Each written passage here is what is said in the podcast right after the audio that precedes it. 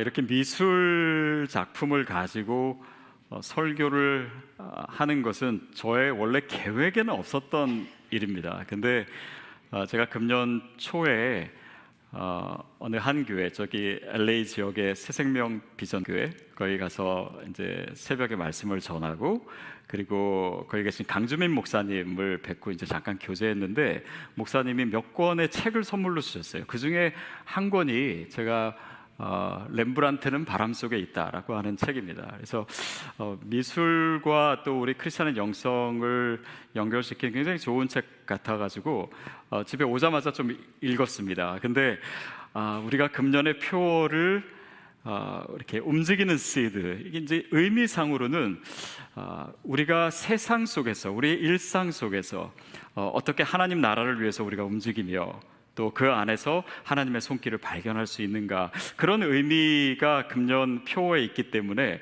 아, 이것은 너무 좋겠다 생각이 아, 들었어요. 그리고 어, 특별히 이번 시리즈에 나누는 많은 화가들이 이 책에 있고 특별히 오늘 나누는 메시지에서 저는 이 책에서 굉장히 많은 영감을 받았습니다. 어, 이렇게 제가 설교를 한 번 할 때도요. 제가 혼자 뭔가 저에게서 나와서 한다라기보다는 이런 도움들이 참 많습니다. 또 제가 미술에 대해서 설교를 한다니까 우리 김한성 목사님이 평소에 미술에 대한 책들을 많이 가지고 계시더라고요. 그래서 저를 또 많이 빌려주셨어요. 그래서 공부하면서 한 주 한 주 이렇게 가고 있습니다. 아, 이렇게 제가 아, 설교를 하면서 저에게 도움이 된 이런 출처를 얘기하는 것은 사실은 이 설교 자체가 하나의 어떻게 보면은 어, 날마다 또 매주 이렇게 어, 창의적으로 내놔야 되는 건데 그것이 전적인 저의 창의성이 아니라 여기에는 다른 도움의 손길들이 굉장히 많다라고 하는 것을 어, 생각하기 위함입니다. 아, 특히 어, 그 메시지가 오늘 우리가 얘기하고자 하는 이 화가 또 그의 인생과 작품과 연결이 아, 돼서 어, 말씀을 드렸습니다. 그러니까 오늘 우리가 함께 생각해 볼 어, 화가는 누구냐면 17세기 아, 네덜란드의 화가였던 베르메르 요하네스 베르메르라고 하는 사람입니다. 우리가 잘 아는 렘브란트와 거의 동시대를 살았던 사람이에요.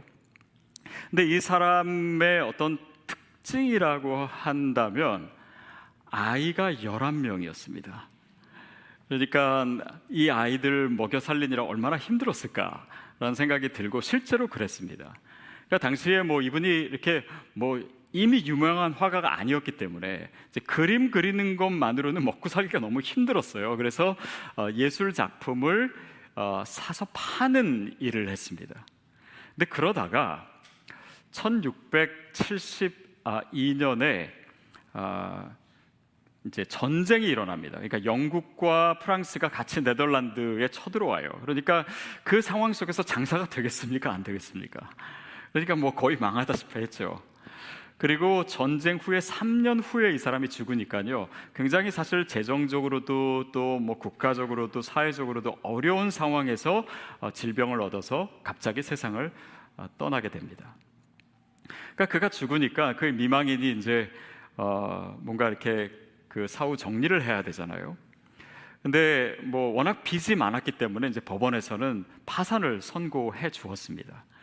그리고 그의 얼마 남지 않은 재산 그리고 빚 뭐 이런 것들을 청산해야 되는데 당시의 관례는 뭐였냐면 아, 그 부분에 있어서 도와줄 사람이 있으면 뭐 말하자면 유언 집행자를 법원에서 임명을 해줬어요. 그래서 어, 이 베르메르가 죽은 후에 유언 집행자로 임명된 사람이 누구냐면 안토니 판 어, 리우벤호크라고 하는 사람입니다. 이 사람은 지금 제가 잠깐만 이렇게 언급하고 나중에 어, 이분 얘기를 조금 더 자세히 하도록 하겠습니다. 어 쨌든 베르메르는 그냥 무명의 화가였어요. 근데 그의 작품이 나중에 주목받기 시작했는데 그가 죽은 후 거의 200년이 지나서 19세기에 들어서야 아, 이 사람의 작품이 얼마나 대단하고 또 위대한 것인지를 사람들이 알게 됐습니다. 그리고 지금은 뭐 미술을 하는 분이라면 아, 다 아는 유명한 아, 미술사에 굉장히 중요한 인물이죠. 어, 이 사람의 작품이 주로 어디 걸려 있냐면 뭐 파리의 루브르 박물관에도 있고 또 영국의 뭐 버킹엄 팰리스에도 있고 또 어, 뉴욕의 뭐 메트로폴리탄 갤러리에도 있고 또 워싱턴 D.C.의 어, 뭐 내셔널 갤러리에 있고 하여튼 유명한 박물관에 다 어, 미술관에 이번에 작품이 있어요.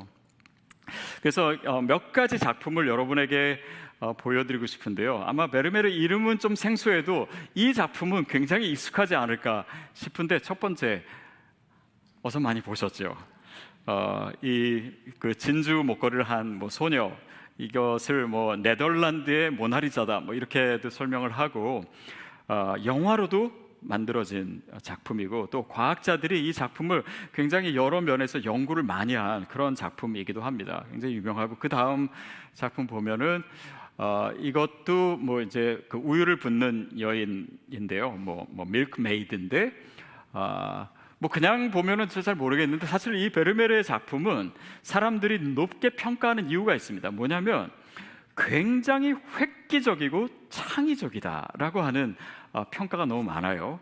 그래서 이 그림을 보면서도 이렇게 뭐 빛의 각도나 아니면 초점을 어떻게 맞추고 당시로서는 화가들이 생각하지 못했던 그런 기법들을 굉장히 많이 썼다고 합니다. 뭐 그 다음 작품도 보시죠.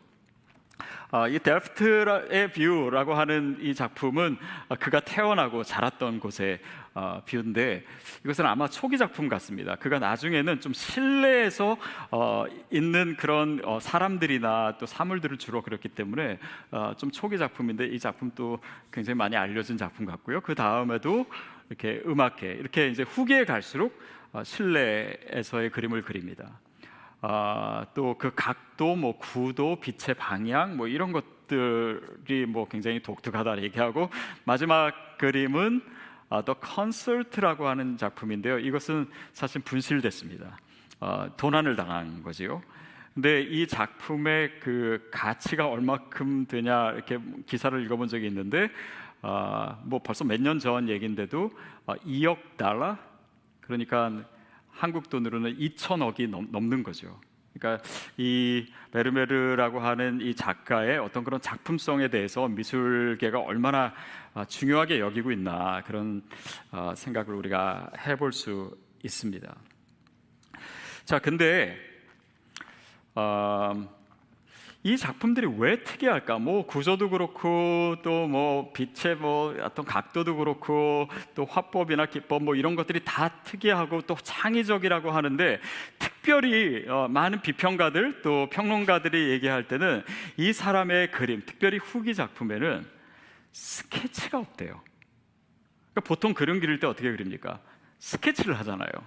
밑그림을 그리고 그 다음에 이제 물감으로 칠하고 그 흔적들을 나중에 지우개로 지우고 그러는데 이 작품에는 스케치가 없고 그 다음에 그 스케치가 없음에도 불구하고 그림의 어, 이, 이 말하자면 그런 정교함 이것은 마치 사진으로 찍는 것처럼 그렇게 섬세하고 정교한데 스케치가 없다. 아, 이게 사실은 이 작품에 어, 대해서 연구하는 사람들이 주로 관심을 갖는 어, 내용입니다. 왜 스케치가 없을까요?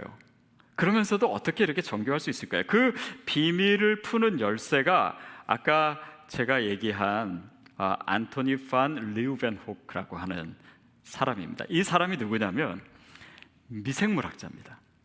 그러니까 사실 미생물 그 연구에 있어서 굉장히 중요한 업적을 많이 남긴 학자더라고요.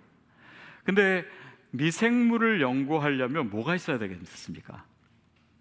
현미경이 있어야 되겠죠.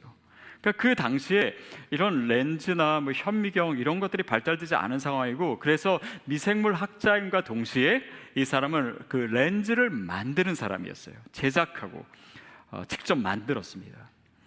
그러면서 이제 이분의 행적에 대해서 이렇게 연구를 해보니까 이 사람이 어, 예술가들과 교류가 굉장히 많았다라는 거예요. 그 중에 베르메르도 있었겠죠. 그러면서 많은 미술가들에게 이렇게 자신의 개발한 그런 현미경으로 보여진 이 미생물을 직접 좀 그려달라라고 해서 그린 그림도 어, 많습니다. 카메라가 만들어지기 전이에요. 어, 그렇게 하기도 하고 또 이 사람이 그 델프트라고 하는 지역이 자기 고향입니다. 그러니까 베르메랑 고향이 같아요. 같은 해에 태어났습니다. 같은 교회에서 3개월 간격으로 세례를 받았어요. 그러니까 이 둘은 분명히 관계가 있었고 이 델프트라고 하는 지역 자체가 큰 지역이 아닙니다. 그리고 베르메르가 죽었을 때 유언 집행자로 이 사람이 지명되었다라고 하는 것은 모종의 굉장히 친밀한 관계가 있었다는 것이고 또 이 사람의 인생에서 그렇게 유언 집행자로 다른 사람들을 도와준 예가 별로 많지 않습니다. 한 세 번 정도 있다고 해요. 그러니까 역사적 기록이 뭐 이 둘이 뭐 어떤 어떤 관계고 어떤 도움을 주고받고 이것은 구체적으로 없지만 이 정황으로 봤을 때 분명히 베르메르와 이 사람과의 특별한 관계가 있을 것이다라고 하는 것을 어, 짐작할 수가 있죠. 그것을 좀 구체적으로 얘기하면 이 사람이 뭘 만들었다고요? 렌즈를 만들었습니다. 그러니까 어떤 광학 도구를 만든 사람이었어요. 그리고 이 베르메르의 작품에 대해서 연구하는 모든 아티클이나 책에서 거의 빠짐없이 등장하는 것이 뭐냐면 베르메르가 어떤 광학 도구를 사용해서 그림을 그렸느냐. 다시 말하면 아까 그 섬세한 그림을 그릴 수 있고 스케치를 그리지 않았던 이유는 그가 사용했던 도구가 있었는데 이 카메라 업스큐라라고 하는 도구였습니다. 그림에 나오죠. 바로 이런 그림인데 거울을 놓고 또 빛을 받아가, 받아가지고 이 거울에 나타난 이 화상을 그대로 쏘아줄 수 있는 그런 도구였던 것이에요. 그러니까 어, 이 당시가 카메라가 발견되기 한 150년 전이거든요. 그러니까 이 카메라는 빛을 받아가지고 그, 그 화상을 어디서 쏩니까? 필름에다가 쏘잖아요. 근데 어, 이 기구는 벽에다가 벽에 있는 캔버스에 직접 쏴준 것입니다. 그러니까 그것을 보면서 그림을 그릴 수 있었던 것이죠. 자 여기서 우리가 얘기하고자 하는 것이 그것입니다. 아, 물론 베르메르는 뭐 이 기구를 사용했지만은 어, 다른 제조들이 굉장히 많았을 것입니다. 그럼에도 불구하고 어, 이 도구를 썼다라고 하는 것은 사실 베르메르만 쓴 것이 아니에요. 그 당시에 그 이전에도 이런 광학 도구를 사용해서 그림을 그렸고 그 당대에도 그랬고 그 이후에도 그렇습니다. 그런데 이 베르메르의 작품의 그 정교함과 그 quality를 볼때 그가 사용한 이 광학 도구는 다른 사람들이 가진 것과 차원이 달랐다. 이것들이 학자 이것이 학자들의 연구예요. 그러니까 그의 창조성에 있어서 뭔가를 만들어내고 창의력을 발휘하고 이런 위대한 작품을 하는 데 있어서 누군가의 결정적인 도움이 있었다라고 하는 것입니다. 여러분 이게 창조에 있어서 특별히 우리의 창조에 있어서 굉장히 중요한 핵심입니다. 우리가 새로운 그림을 그릴 수도 있고요. 또 새로운 아이템으로 뭐 사업을 할 수도 있고 뭐 새로운 요리를 만들 수도 있고 또 우리가 살아가고 또 뭐 탁월하게 하고 있는 것들이 다 창의성이 발휘된 것입니다. 그러나 그것이 무로부터 시작된 것은 아니에요. 거기에는 누군가의 가르침이 있었을 수 있고 누군가의 영향이 있었을 수 있고 누군가의 도움이 있었습니다. 우리가 지난주에 나는 이 카라바조의 그림을 사실 베르메르가 굉장히 좋아했고 그 영향도 굉장히 많이 받았어요. 그러니까 이 베르메르의 이 창의성에는 우리가 생각하지 못한 굉장히 많은 요소 요소들의 영향력들이 도움이 있었다라고 하는 것을 알게 되는 것입니다. 그리고 더 중요하게는 그 뒤에 그 모든 것을 가능하게 하는 하나님의 손길이 있었다는 것이죠. 제 생각에는 아마 열한 자녀를 키우는 것도 그의 창의력에 굉장히 도움이 되지 않았을까. 이렇게 각각 다른 아이들을 이렇게 대하면서 그 환경, 또 그가 만났던 사람들, 그리고 그 당시의 물감의 발전, 또 이렇게 뭐 그림을 그리고 캔버스를 만들려면 뭐 나무가 필요하고 뭐 이젤이 발명되고 뭐 이런 많은 것들 그러나 이 많은 것들 그 뒤에 보면 나무를 있게 하고 나무를 자라게 하고 사람들을 만나게 하고 가족들을 갖게 하고 그 모든 경험과 그 모든 접촉점과 그 모든 영향 가운데 일하시는 하나님의 손길이 있다는 것을 우리 크리스찬들은 보는 것입니다. 그것이 우리의 믿음의 눈이죠. 여러분은 어떻습니까? 여러분이 만들어내고 있는 그 어떤 것, 그 뒤에 어떤 도움이 있습니까? 그리고 어떤 하나님의 은혜가 있습니까? 있습니까? 자, 그 뒤에는 우리가 결코 만들어낼 수 없는 그런 하나님의 신비한 도움의 손길이 있습니다. 그리고 그것을 오늘 본문이 얘기해 줘요. 자, 우리가 1절부터 5절까지 말씀을 읽었는데 그 내용은 뭡니까? 태초에 하나님이 천지를 창조하셨느니라. 그리고 첫째 날에 뭘 만드시죠? 빛을 만드십니다. 자, 뭐 베르메르만 먼저 생각해 봅시다. 만약에 빛이 없었다면 베르메르가 있었을까요? 그 사람이 그림을 그릴 수 있었을까요? 그러니까 뭔가를 볼 수 있었을까요? 렌즈를 사용할 수 있었을까요? 이런 나무가 자랄 수 있었을까요? 그 어떤 것도 불가능한 거예요. 그러니까 우리의 창조성이라고 하는 것은 그 누구의 도움과 상황적인 그런 영향도 있지만 그 뒤에는 그것이 없으면 절대적으로 불가능한 하나님의 손길, 하나님의 은혜, 하나님의 창조가 있다라고 하는 사실입니다. 그래서 우리는 베르메르의 작품을 볼때 그냥 단지 베르메르라고 하는 사람의 작품만을 보는 것이 아니라 실제로는 그와 연관된 사람들이 함께한 작품을 볼 수 있는 것입니다. 더 나아가 그 작품이 가능하기 위해서 하나님이 베푸신 그 손길과 은혜까지 볼 수 있다면 우리는 오히려 그 작품을 정말 더 깊게 감상하는 것이 되죠. 우리의 삶의 모든 것이 그렇습니다.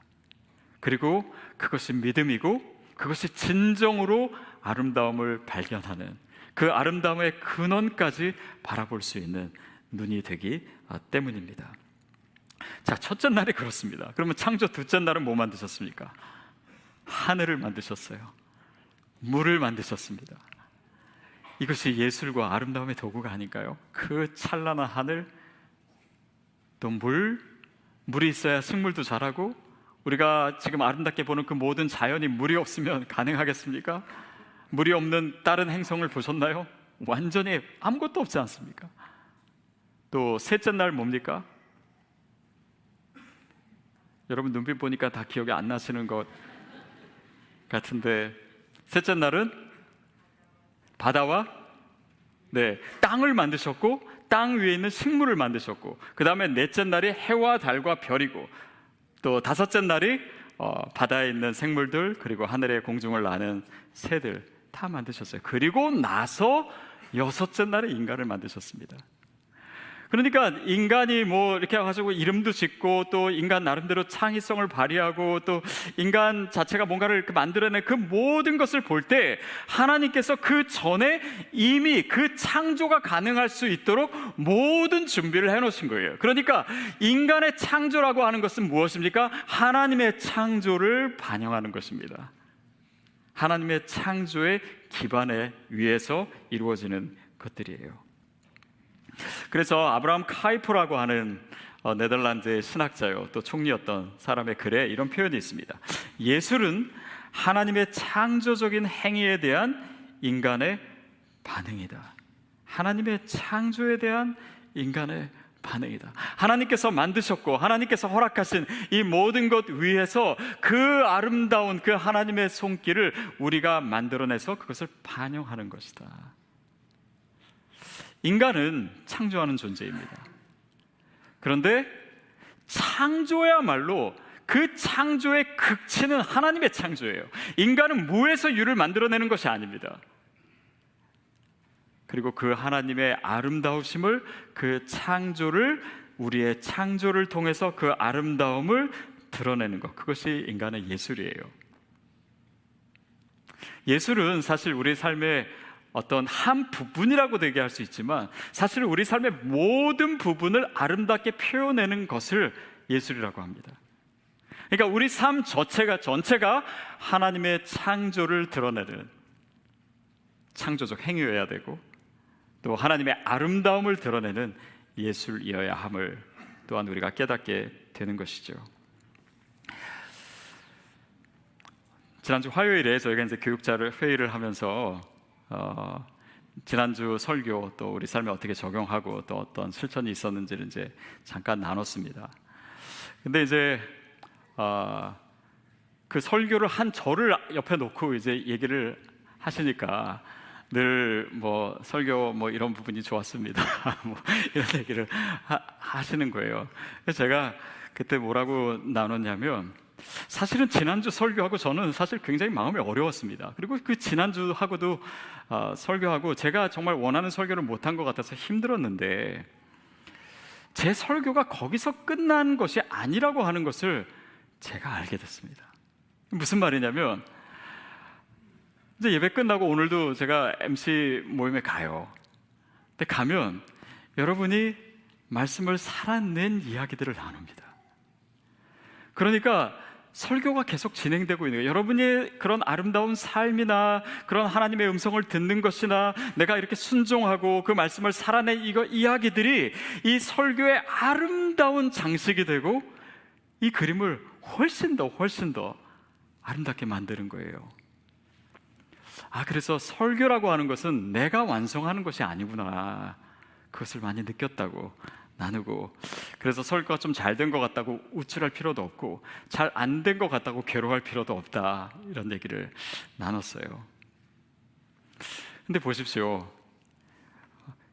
지금도 제가 설교를 하고 있지만 이 설교는 여러분과 제가 함께 만들어가고 있는 거예요.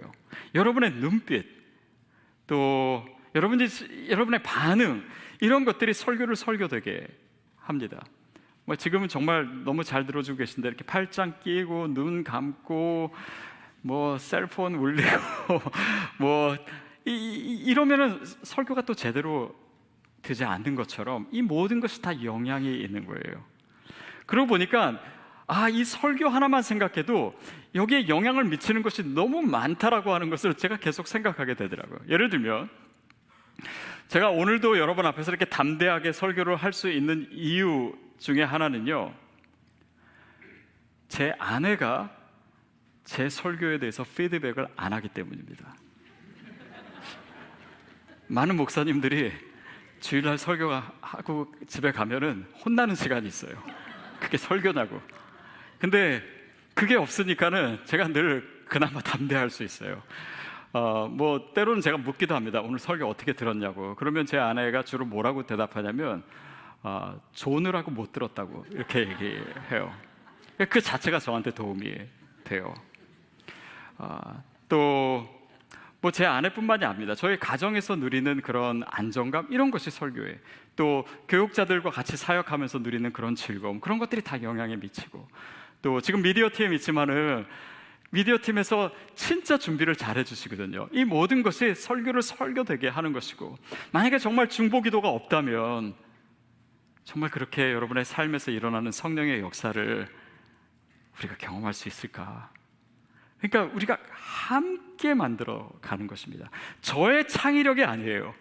그 안에는 엄청나게 많은 요소들이 있습니다. 이 믿음을 갖게 된 뭐 영향을 주신 우리 부모님도 계시고 그동안 저를 가르쳐 주셨던 많은 신앙의 선배님들도 계시고 그리고 읽었던 많은 책들 그 저자들 그 모든 것이 합쳐져서 이렇게 창의적인 어, 메시지가 되는 것이죠. 음, 여러분이 하는 모든 걸 한번 생각해 보세요. 우리가 찬양했습니다. 정말 아름다운 목소리로 찬양하시는 여러분의 그 목소리는 어디서 온 것입니까? 여러분이 가지고 계신 어, 많은 재능들 또 그것으로 인해서 여러분이 만들어내는 그 모든 것들은 도대체 어디서부터 온 것입니까? 우리가 만나고 있는 아름다운 사람들, 또 그 아름다운 관계, 거기에 하나님의 손길이 있지 않습니까? 우리가 가진 믿음, 이거는 그냥 나로부터 온 것입니까? 아니요. 성경이 얘기했을 때 하나님의 선물이라고. 여러분, 우리가 그 믿음으로 헌신하는 것조차 나의 헌신 같지만 그 아름다운 헌신조차 하나님의 은혜임을 우리가 기억해야 됩니다. 저희 교회 초창기 때 같이 계셨고 지금은 이제 버스턴에 가 계신 우리 조은아 교수님이란 분이 있습니다. 우리 유스 사역도 열심히 해주시고 근데 이분이 이제 그 많은 분한테 알려진 이유는 아, 그분이 작사하신 찬양 중에 어, 나를 지으시니가 하나님, 뭐 나의 나 된 것은 다 하나님 은혜라 그 곡이 있잖아요. 근데 이분의 간증입니다. 그 곡이 가사가 어떻게 만들어졌냐면 이분은 스무 살 때 내가 선교사가 되기로 결심을 했습니다. 그리고 아, 어디를 하나님께서 보내실까? 아, 그래서 러시아권에 대한 그런 비전을 품었어요. 그래서 대학과를 정할 때도 러시아과를 가고 또 유학도 러시아로 가고 그래서 그 선교를 위해서 10년 동안을 준비하고 드디어 이제 결혼해서 남편과 함께 그 뭐 카자흐스탄으로 선교를 가기로 이제 파송받기 며칠 전이었습니다. 그때 이제 자기 인생을 이렇게 돌아보니까 스스로 생각할 때 좀 기특하더래요. 아, 어린 나이에 선교에 대한 비전을 품고 또 이렇게 10년을 준비해서 이제 정말 하나님이 원하시는 곳으로 내가 며칠이 있으면은 파송을 받는구나. 근데 그런 생각을 하는 동안 하나님이 그런 마음의 음성을 주시더래요. 은하야, 너의 헌신도 하나님의 은혜다. 아, 내가 이렇게 주님 사랑할 수 있는 것도, 내가 주님을 위해서 결단할 수 있었던 것도, 내가 이 자리를 떠나서 이 모든 편안한 것을 내려놓고 그 선교지로 갈 수 있는 것도, 그 헌신도 다 하나님의 은혜구나. 그것이 너무나 감격스러워서 눈물을 펑펑 흘리면서 그 일기장에 적어 내려갔던 가사가 나를 지으시니가 하나님, 나를 부르시니도 하나님, 나를 보내시니도 하나님. 여러분, 근데 저는 그 첫 번째 가사가요, 모든 내용을 다 포함하고 있다고 생각해요. 뭡니까? 나를 지으시니가 하나님. 나를 창조하신 니가 하나님. 아니 내 존재가 없었다면 이런 믿음이 어디 있으며 이런 결단이 어디 있으며 이런 헌신이 어떻게 가능할 수 있겠습니까? 오늘 내 삶에서 나올 수 있는 이 모든 것이 하나님이 나를 지으셨기 때문에 하나님 창조하셨기 때문에 하나님께서 무에서 유를 만드셨기 때문에 그 창조에 근거한 아름다움임을 그 복음을 전하는 아름다운 발걸음조차 하나님의 아름다운 창조에 기인하고 있음을 깨닫게 된 것입니다. 베르메르는 죽었을 때 정말 빚이 많았다라고 합니다. 근데 그의 예수를 생각해 보면 사실은 더 큰 빚이 있었던 것이죠. 여러분, 우리 삶에도 참 빚이 많습니다. 그러나 하나님은 그것을 갚아야 될 빚으로 말하지 않으시고 선물이라고 하십니다. 선물이라고. 그래서 오늘 우리가 무엇을 만들어내든 또 내 삶에 어떤 성과가 있었든 또 내가 가지고 있는 아름다움이 무엇이든 또 나의 믿음과 헌신이 어떠함을 떠나서 사실 우리가 자랑할 것은 없습니다. 그렇죠? 감사할 것만 있어요. 이 사실을 이미 안 사도 바울은 그의 말년에 이렇게 고백합니다. 예수 그리스도의 십자가 외에는 나에게 자랑할 것이 없습니다. 그리스도께서 나를 위해서 죽으시지 않으셨다면 나에게 어떤 이런 복음을 믿는 믿음이 있을 수 있었을까? 그리스도께서 나를 위해서 그 사랑을 베푸시지 않으셨다면 내가 주님의 나라를 위해서 헌신할 수 있었을까? 이방인을 위한 선교사가 될 수 있었을까? 그렇게 매맞고 잠 못 자고 감옥에 갇히면서 이 아름다운 선교의 역사를 이룰 수 있었을까? 그러니까 이 모든 것이 예수 그리스도의 십자가를 자랑하는 것으로부터 시작되고 그것으로 집결될 수밖에 없었다는 것이죠. 여러분 우리가 사순절 보내고 있습니다. 우리가 이 의미를 안다면 이 사순절은 또한 그리스도의 십자가로 인한 우리 안에 생긴 이 모든 감사의 조건들을 헤아려 보고 감사하는 기간이 되지 않을까 싶습니다. 결국 그 감사를 어떻게 표현할 수 있을까요?